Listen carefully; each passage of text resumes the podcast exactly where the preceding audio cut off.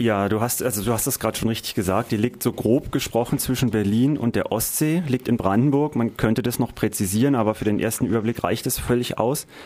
Und es ist eine sehr eine sehr ruhige Landschaft, eine sehr entschleunigte, sehr entvölkerte Landschaft auch. Das hast du die Zahlen gerade auch schon genannt ist auf der einen Seite sehr ländlich geprägt, also mit kleinen dörflichen Strukturen, mit sehr, sehr viel Landwirtschaft, ähm, beschaulich, hat so eine gewisse, eine geringe Landschaftsausstattung, das heißt, es ist nicht so wahnsinnig abwechslungsreich, sehr hügelig und ein paar Baumgruppen, kleine Wäldchen und sehr viel landwirtschaftliche Fläche und eben kleine Dörfer. Das ist die positive Seite. Die negative ist, dass man dort die Spuren der DDR-Agrarindustrie sieht, also ganz, ganz große zusammenhängende Ackergebiete und dass dort auch zu sehen ist, was ähm, man so über Brandenburg, so sich Land auf Land ab erzählt, ähm, nämlich Landflucht. Also die Dörfer sind zum Teil einfach verlassen, die Häuser sind verfallen, die Leute sind weg.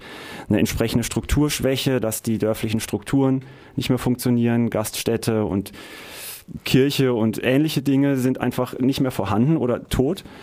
Und ähm, ja, ah, das hat aber auch, und das ist wichtig für den Film, den Vorteil, dass sich die Natur dort entwickeln kann. Also es gibt dort einen sehr schönen Nationalpark Oderbruch und es gibt ein Biosphärenreservat und sehr viel touristische Möglichkeiten, sich diese schöne Landschaft anzuschauen. Ja, ähm, eine geringe Ausstattung der Landschaft ist jetzt schon mein Lieblingssatz des Abends.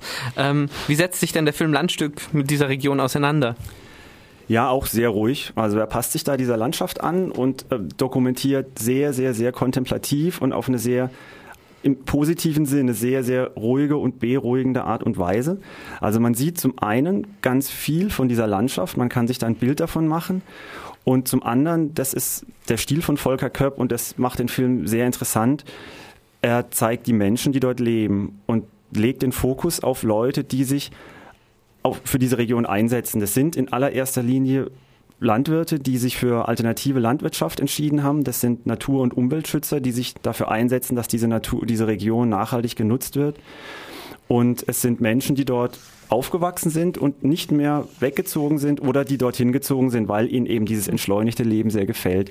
Und diese beiden Sachen schneidet er gegeneinander oder vermischt sie miteinander. Auf der einen Seite die Menschen und auf der anderen Seite die Landschaft. Und so entwickelt sich ein sehr ruhiger und entspannender Dokumentarfilm. Ja, dann abschließend vielleicht noch die Frage, für wen ist denn diese DVD, dieser Film äh, empfehlenswert?